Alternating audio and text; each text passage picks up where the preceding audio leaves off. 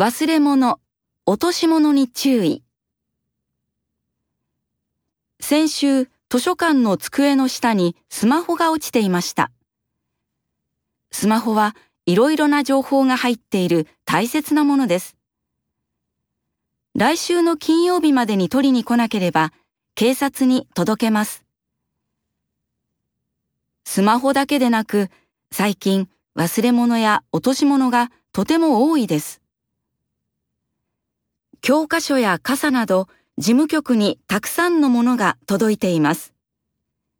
落とさないこと、忘れないことが一番ですが、まず自分の持ち物には名前を書きましょう。そしてもし何かなくした時には事務局へ一度見に来てください。つなぐ大学事務局